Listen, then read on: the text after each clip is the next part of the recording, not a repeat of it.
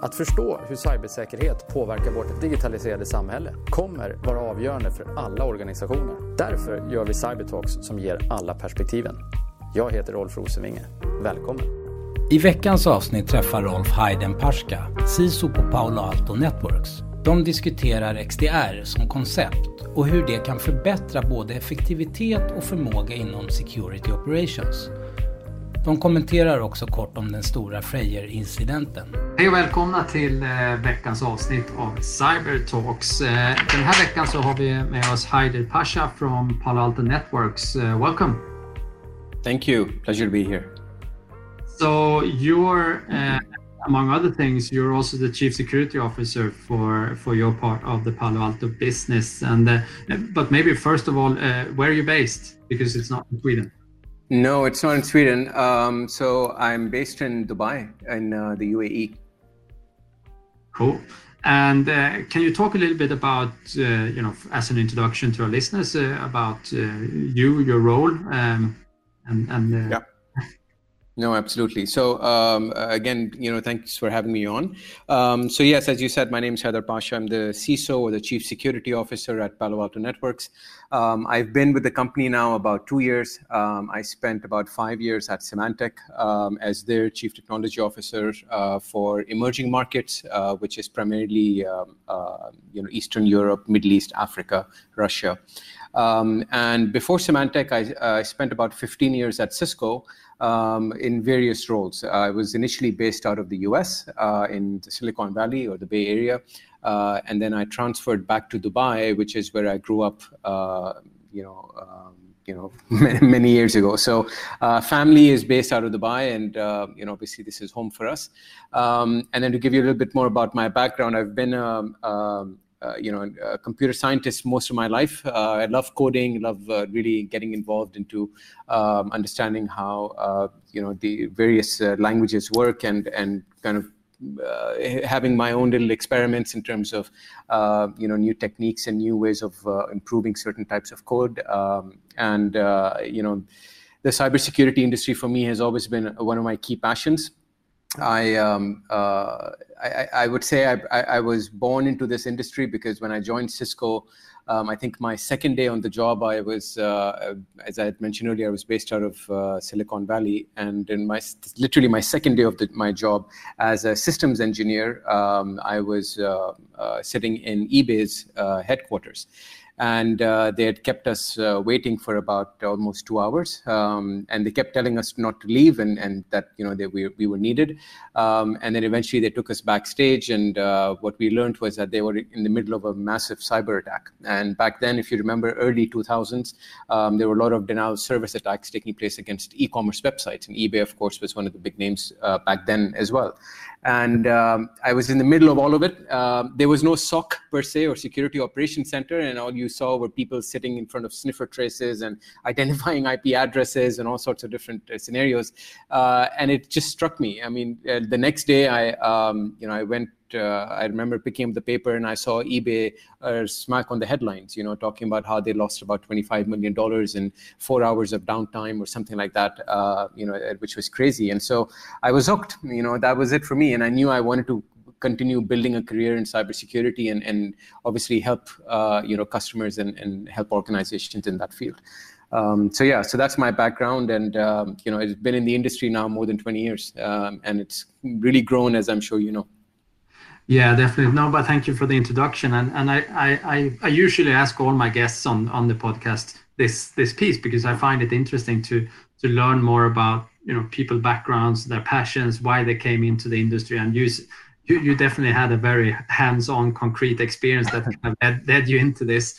Uh, but but it's it's also fascinating when you hear those stories, right? Because it it tells you also something about how how far we've come, right? And, yeah. and we, we've lived with this problem now for for a number of years and uh, it's sometimes it's also just you know think about where we all started some years back and on what was available in terms of technology and processes and analytical capabilities and and all, all those things and what's actually yeah. available now and you know the scope of for the listeners right the scope of this conversation is uh, we, we thought it would make good sense to talk about XDR as a concept uh, my listeners will recognize that we've had several episodes on security operations, and it's it's something that I take a great interest in myself, and always interesting to hear you know the latest and greatest development on on on that part of the overall cyber program. But uh, also maybe maybe the place to start, and before we, we move into the XDR, also considering what you just mentioned on your background, your experience from eBay, etc. So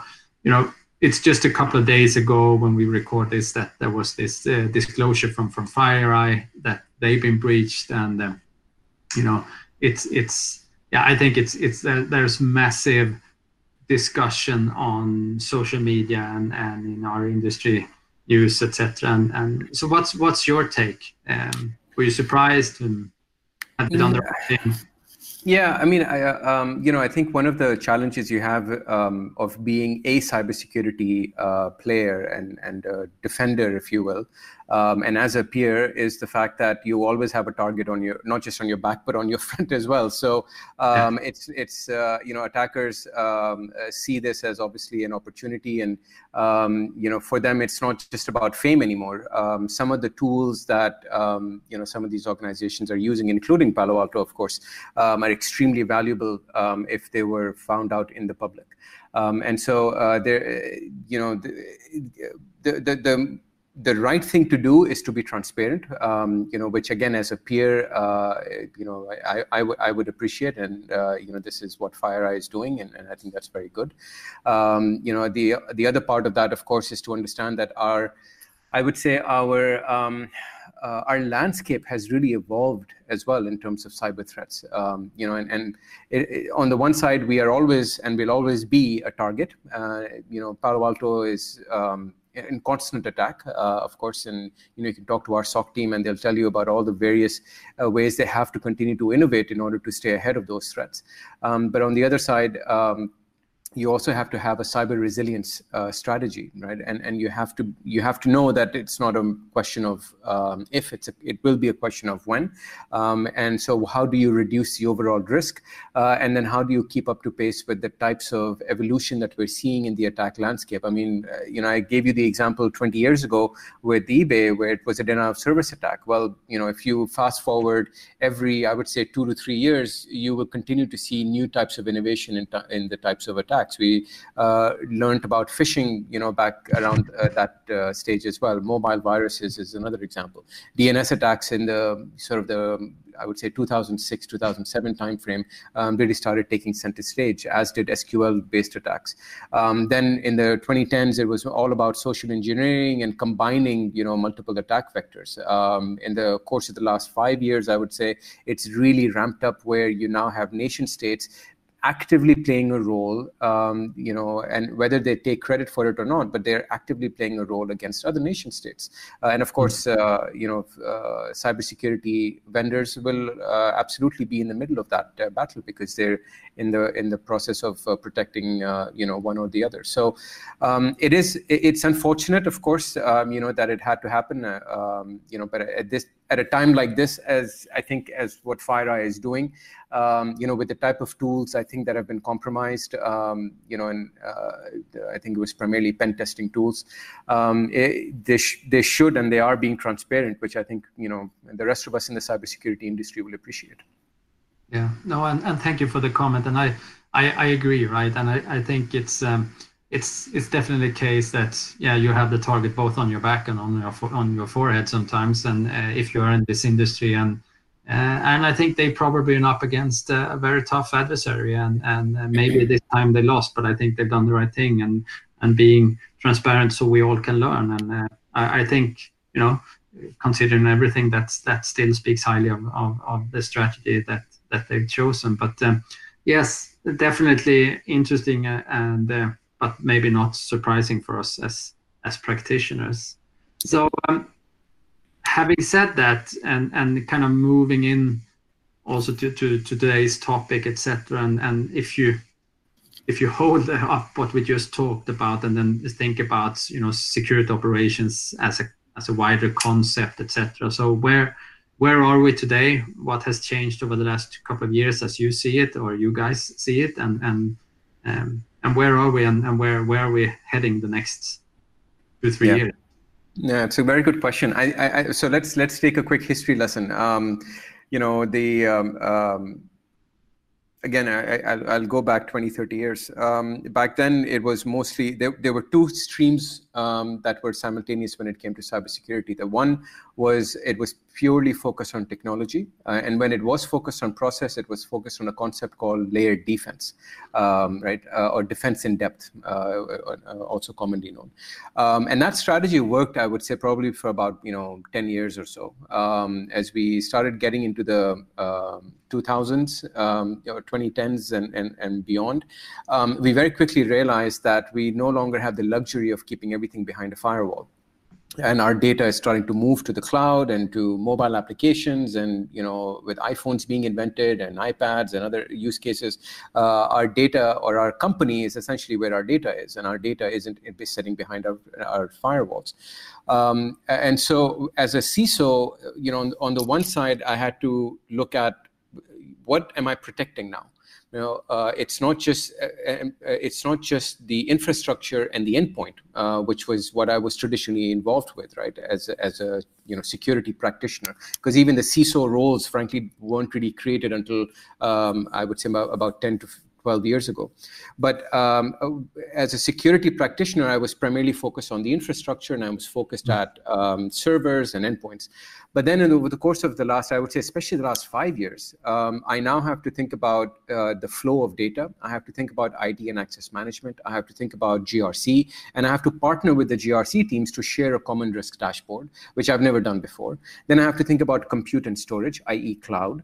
I have to think about content and collaboration. I have to think about applications and wh- what applications run on containers versus workloads versus on-prem versus hybrid environments, and, I've, and a whole host of different security services such as you know awareness and incident response and managed threat hunting and threat research and so on that I have to think about.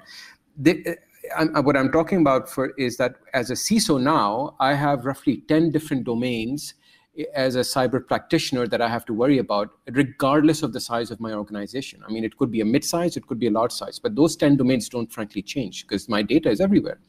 Mm-hmm. And uh, what I need to deal with is a sheer volume of cybersecurity vendors that host, you know, in each one of those. I mean, just in infrastructure alone, you know this. Uh, you talked about X, uh, uh, SOC earlier, I'm sure. Just in the infrastructure domain alone, I have to I have to think about firewalls, secure web gateways, email security, DNS security, you know, encryption, DLP, IT management systems, IPS, network analytics. There's a laundry list of things that I can go through. That's just in one domain. And what we're finding is, you know, as a CISO now, the average to tell you the truth, is between four to five cybersecurity vendors per domain that I have to think about. And now you're automatically looking at about 20, uh, sorry, you're automatically looking at about uh, 40 to 50, perhaps even 60 cybersecurity vendors in your environment. And that's crazy because uh, when a cyber attack happens, who do I call, right? Who, who is hmm. the, the one or two security vendors that I can trust that I can pick up the phone and say, hey, I'm under, I'm, I'm under attack without them pointing fingers to each other. And that fundamentally is a key challenge. So vendor fragmentation, I guess the, to the point I'm trying to make with this first, uh, first one, is our, one of the biggest challenges in the SecOps world. The, the second uh, area, the second stream uh, was uh, the, the process that I was using. So traditionally, as I mentioned earlier, we would think we used to think about layered defense or defense in depth. You know, and as I said, it worked wonders, you know, 20 years ago because we knew where our data was, we knew where our assets were, and we could we could defend it. But now, as you start looking at cloud and other use cases, my data goes out of you know the window literally. Mm-hmm. And so, how do I secure that? How do I uh, how, you know how do I know when someone is moving my data from one cloud vendor to another cloud vendor? How do I know that they've not uh, moved it to their personal Dropbox account? All sorts of different uses use cases come to mind. And so here, the concept moves away from focusing on defense in depth to something known as zero trust, which is, you know, uh, uh, think of it from an inside out perspective, focus on the business uh, requirements and the business critical assets first, uh, build the right visibility and microsegmentation to protect those assets, and, and, and make sure you have the right controls and identities defined on who can and cannot access that particular piece of asset. And that asset could be data, but it also could be an application, a service, and so on. But I need to define that, right? And, and if I do that, then then I can I have a chance of protecting you know my environment mm-hmm. but but i have to I, I and i have to realize and I have to come to terms now that i can't protect everything you know that there will be certain uh, certain assets uh, which will obviously not be as critical that could be more vulnerable than others and so that mindset shift to go back to your original question about where we where do we see kind of secops heading is the mindset shift needs to be now towards zero trust and i think you know um, uh, cisos uh, specifically are beginning to realize this. Um, they're moving away from this concept of point products now and they're now focused on partnering with two or three cybersecurity vendors and there's no one cybersecurity vendor that can do it all and it's not magic. So uh, even palo alto and, i'll be the first to admit having worked at symantec and having worked at cisco as well ni- neither of those vendors can can claim to do everything either. So the point is you have to partner with your trusted two perhaps three cybersecurity vendors that can help you build a platform platform versus point products. Um, and then the third piece that I'll, I'll, just quickly touch on is the fact that we're seeing this merge of um, services in the SOC meaning it's not just about those traditional SOC uh, playbooks around incident monitoring and incident management. We're now actually seeing physical security teams merging. We're seeing fraud management teams in the FSI industry uh, merging. We're seeing um, you know a whole bunch of different units come together. Physical security is one of the key elements of that, uh, so that you actually have a uh, you know uh, you can actually stitch together an incident not just in the virtual world but also in the physical and the behavioral world together. And we, we're typically referring to that as moving away from a soc to a fusion center. So that's generally where i think the market's going to be getting into. Oh, and thank you for that. And, and a couple of points I, I want to pick up on because I think you you you laid out many interesting and valid points here. And then maybe on on the last one, I agree, right? That we're starting to see also here in this region the, the integration of various disciplines, you know, historically coming from exactly what you described, where you had security operations centers and then you had a fraud monitoring center somewhere else in the organization if you were one of the bigger banks, for example, etc. And now starting to move those into more integrated teams, which I think is a super exciting uh, development and something from an analytical standpoint, uh, having worked a lot with analysis myself, I, I, I, find it really interesting to see when you actually move different disciplines in under one analytical process and actually can take on bigger bigger problems, basically. I think that's an interesting one, and I think you, you're touching upon something important also on the, you know, how how a lot of organizations historically talked about the in-depth security as a strategy and how it didn't work, etc. And I think what's what is sometimes lacking is is the redefinition of that. So how does that look like? Because I think there is still something interesting and potentially very valid in in the idea of layered approach, but I think we probably need to redefine the layers and, and, and what to do. And I still think, my personal opinion, a lot of organizations, even big ones, are, are still kind of struggling to get the true outside in perspective we, tend still, I think, we still tend to be, and I guess it may have to do with the fact that where we're coming from and as an industry, we have been pretty reactive and controls oriented. And it's difficult to really swing that around and be truly risk based or threat intel based. But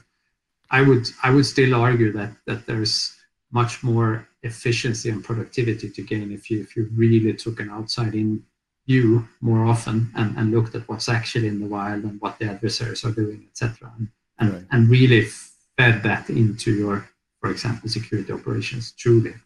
Is that a fair statement? Would you agree? Yeah, yeah, absolutely, absolutely. I would agree. I think, it, um, you know, I think we have to realize that, um, like the attackers, the defenders need to grow, and the defenders need to evolve their strategies as well. Um, you know, we we're seeing the attackers communicate more openly. We're seeing the attackers collaborate a lot better than we do, uh, to be honest, as as defenders. Um, and and I, again, I think vendors are partly to blame. I think the the communities are uh, are to blame uh, at the same time as well. We're generally very secretive in the way we we keep our best practices, not just from a vendor perspective perspective, but even customers themselves. Um, so there's a lot of learnings actually that we can take from um, from the way the attacker community is is operating. And as I mentioned right in the beginning, you know, the attack landscape has evolved so much, uh, not just because of technology, but also the attackers themselves have evolved. I mean, they will continue to be creative. Uh, I always uh, joke about this. I think uh, hackers are, um, you know, are, are creative and lazy, you know, and mm-hmm. and and ultimately uh, they want to reuse as much as they possibly can. And the only way they do that is someone in the community somehow has an epiphany and they create an, a wonderful attack tool or a wonderful playbook, and then everybody copies it right? And we need something like that in the defender community as well where we we're able to collaborate more openly and we can share those best practices in a way that you know doesn't undermine the other and and and uh, you know it's it's shared more as a best practice versus as a in a competitive manner. Yeah.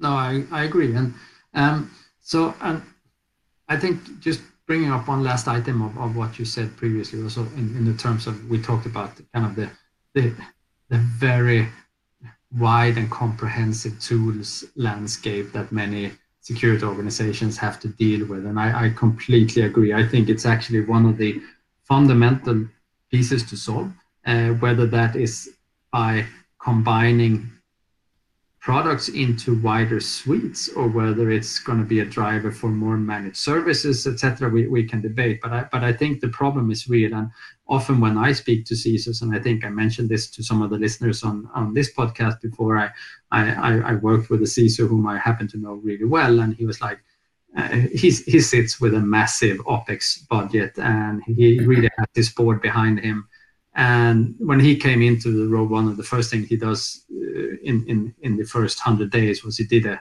complete overhaul and, and, review of, so, okay, so what do we have? And, and he actually arrived at the, those 40, 50 tools or something that, that you mentioned. And he was like, it, it, it simply does not make sense, right? Because he still sat with the fundamental problem of answering the board so are we more safe today than we were yesterday because of our investment? Because he couldn't provide an aggregated picture.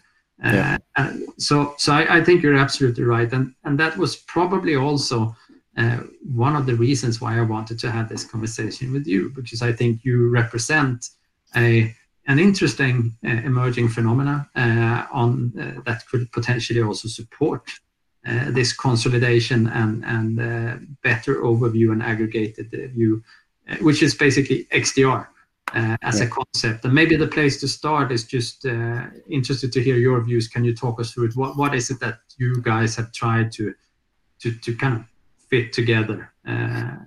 Yeah, sure. No, and I'd be happy to. And thanks for asking the question. I think um, you know it, it's it's interesting, and, and, by no means do I do I mean to sound um, like uh, like we we want to take 100% of the credit here. But um, as far as I know, the term XDR was actually initially coined by Palo Alto. Um, you know, we we sat back about I'd say almost two and a half, three years ago, um, if not longer, because uh, I know it's, it's been a while. But um, we we realized that obviously the network alone isn't enough when it comes to threat data, um, and then we also looked at two things. We, we we understood the vendor fragmentation challenge, which I've just uh, which we just talked about.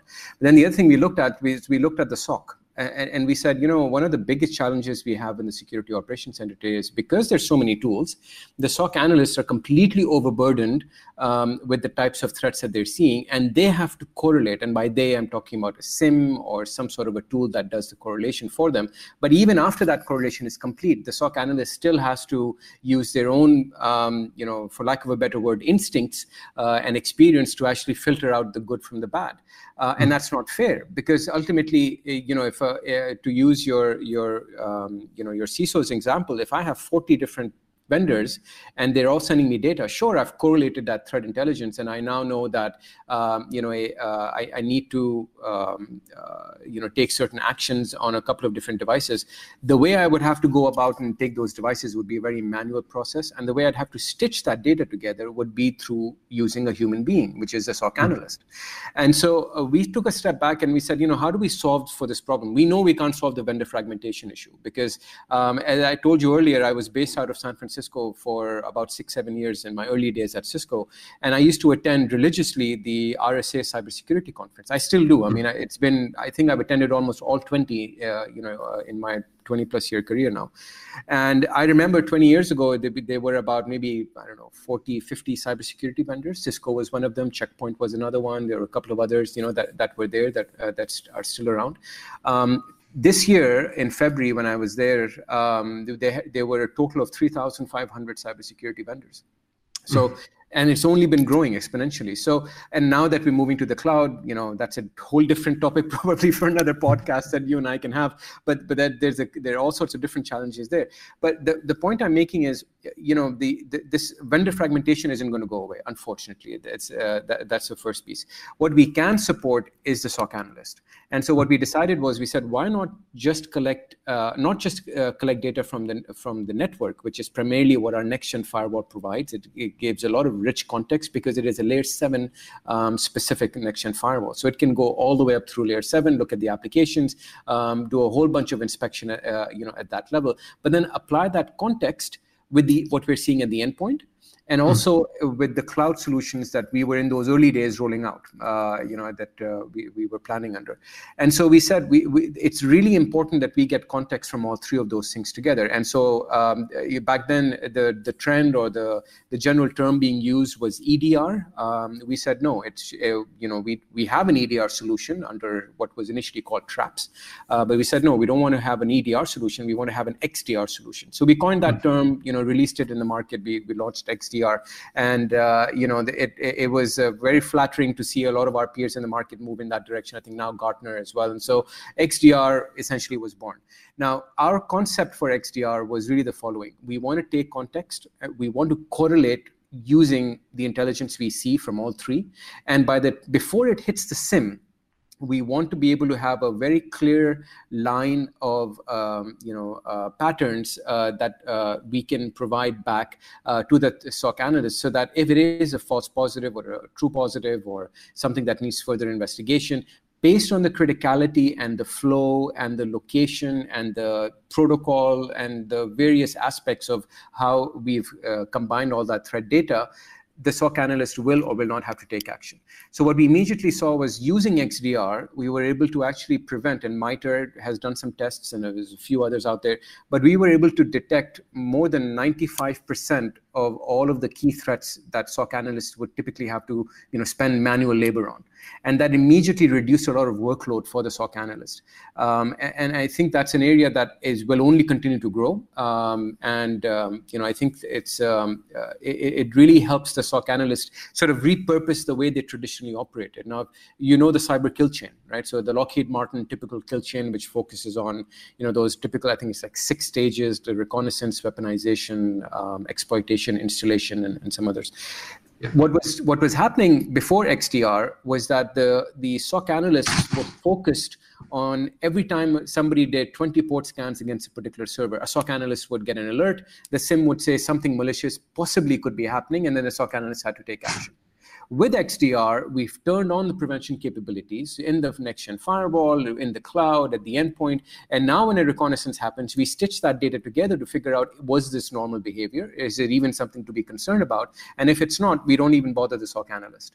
Right? Um, similarly, on weaponization and delivery, if we see something malicious, we should prevent it, right? Why should a SOC analyst have to be the middleman or woman to come in and, and actually make that prevention uh, and, and switch it on or off? If we have a certain level of degree of certainty, which could be, let's say, 90% and above, then we should be able to prevent it. And that's what XDR allows us to do as well. And then what we did was we took all of the threat intelligence that we're gathering, which was, again, the big pain point of a SOC analyst uh, and actually combined and built a data lake where we now combine not just Palo Alto logs, but we take in Cisco, Checkpoint, Fortinet, Okta, and a few others. And, and what we end up doing is we apply machine learning capabilities on top of it, where we say, you know what, our machine learning uh, and what we've learned basically about uh, this particular customer or the the threat landscape and what we know externally and everything else in terms of what typical threats are against a customer this size or this type of uh, behaviors.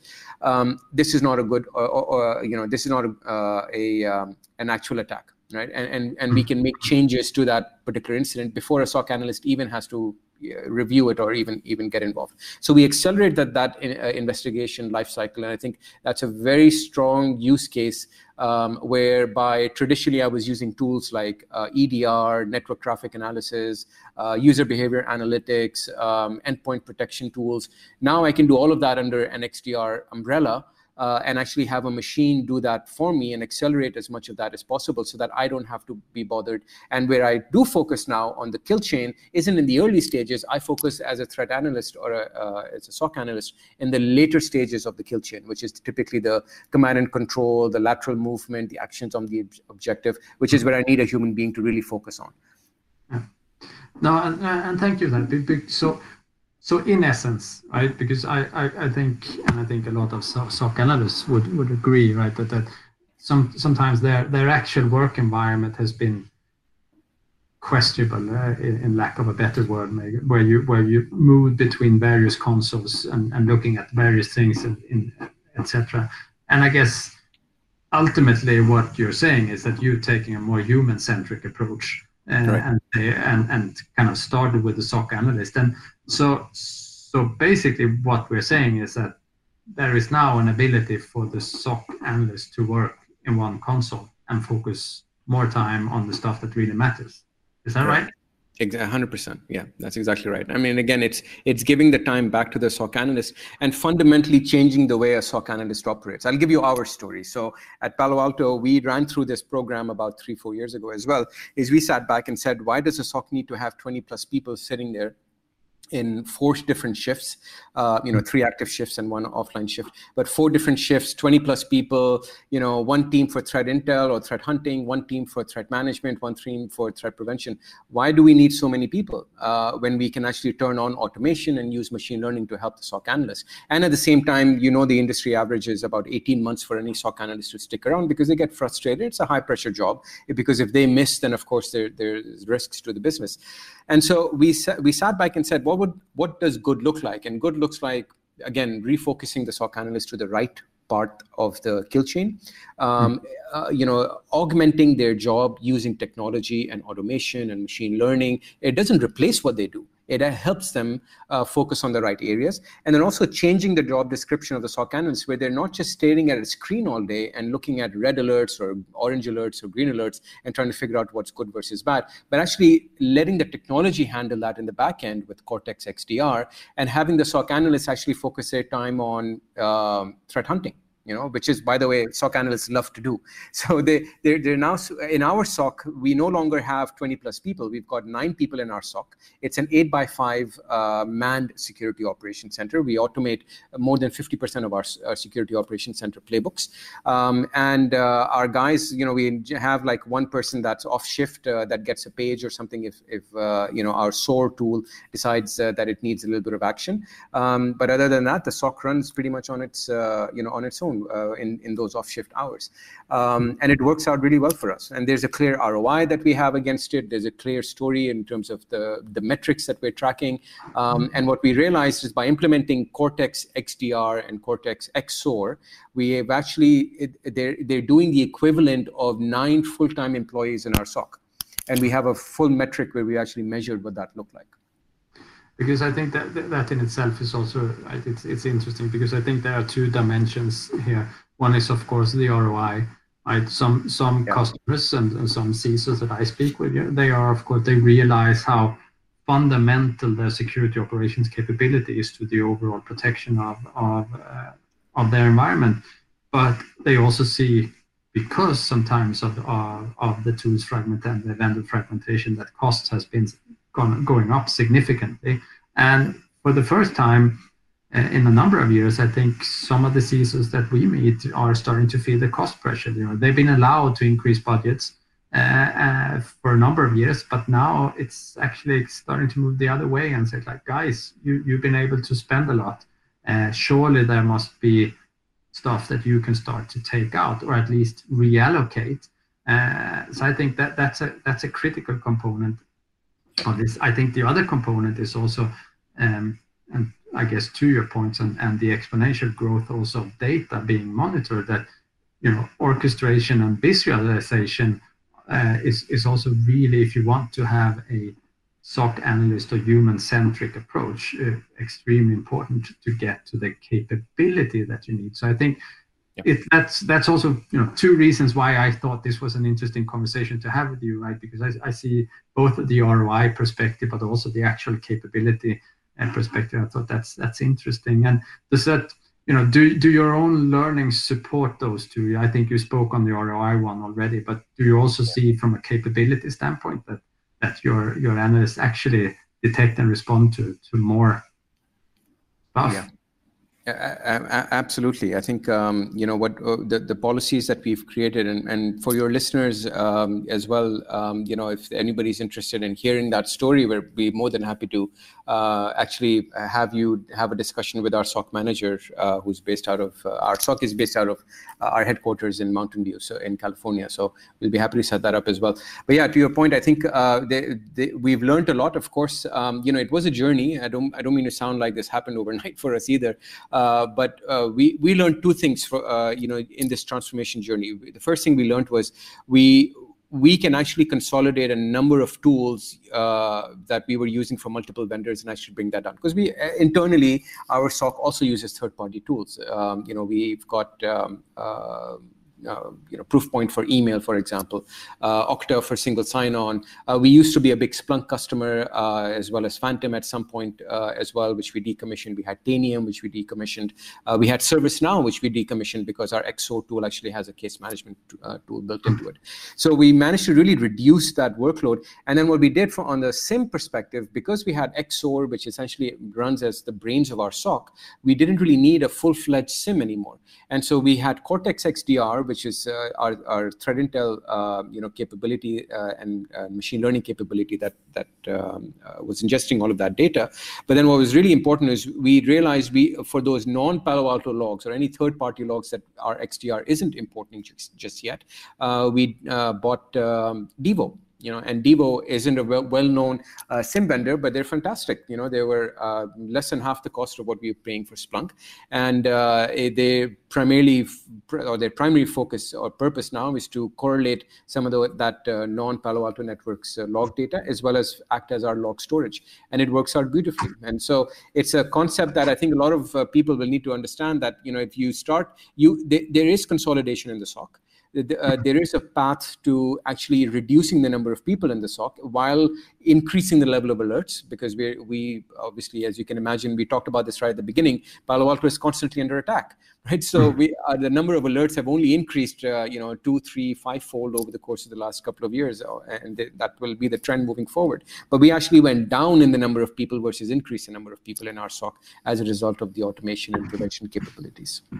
Cool so time flies. Um, so there, there is one last thing that I also wanted to touch upon in this conversation, of course, and you know that is threat hunting. I know you have a separate unit for that, um, and maybe maybe if you can talk a little bit, just pretty briefly about that, but also you know I think a lot of CISOs are they are thinking about this. You know whether you know every and back to my point earlier about taking a more outside in view, really understanding what's in the wild and, and reflecting that on and, and look for the right stuff more effectively uh, on the inside.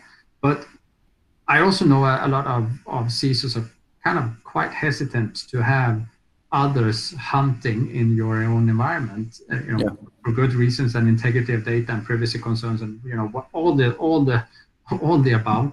Um, but can you talk a little bit about how you see this and how you use threat hunting or active threat hunting in, in your environment. Yeah. Yeah, I mean, for me, I, I, I, think what's important and one of the lessons I've learned, um, you know, as I've built a lot of security operation centers in my career for a lot of customers across this region, is that threat hunting is not a team; it's a process. So hmm. um, you know you don't necessarily have to have someone that's dedicated to do this. Um, I, I, think threat hunting should be given um, you know to to everyone. In fact, you know, as many people as possible, because ultimately the way you collect data uh, is moving. It's just it's moving away from purely logs, right? I mean, it's you now behavior, uh, user behavior is is critical, uh, and you need to understand and ensure that that's part of your uh, IOC um, you know collection and, and sharing process. Um, uh, we do have a threat hunting team as you, as you rightly said, they're called Unit 42, uh, and uh, you know their main mission is to essentially um, you know identify the adversaries that exist in in um, you know in, in, in obviously in uh, in in the internet and, and the outside world, um, and not just identify them, but also understand what are the motivations, what are the resources they're using, what are the playbooks or tactics that they're using to attack, you know, different nation states or organizations or people and so on. And then uh, as we understand those tactics, um, you know, they they're very open in the data that they share. So it's not a paid service. Uh, we share our threat intelligence very openly. We believe that that's a service that we should offer, um, and so we we we continue to do this. And Unit 42, if you go to PaloAltoNetworks.com um, slash uh, forward slash um, uh, Unit 42, you'll come to our page and you'll see all of the wonderful research material that that team has done. Um, why are they called Unit 42? I think uh, there's a little bit of a, uh, of a joke there because uh, uh there's a book called The Hitchhiker's Guide to the Galaxy, um, and in one of the one of the key things uh, with, where the um, protagonist uh, learns is that the answer to the whole universe is the number 42. Um, and why are they called Unit? It's there because some of those guys are um, ex, um, you know, military and, and so that kind of a background. So that's why we essentially invented them as as Unit 42.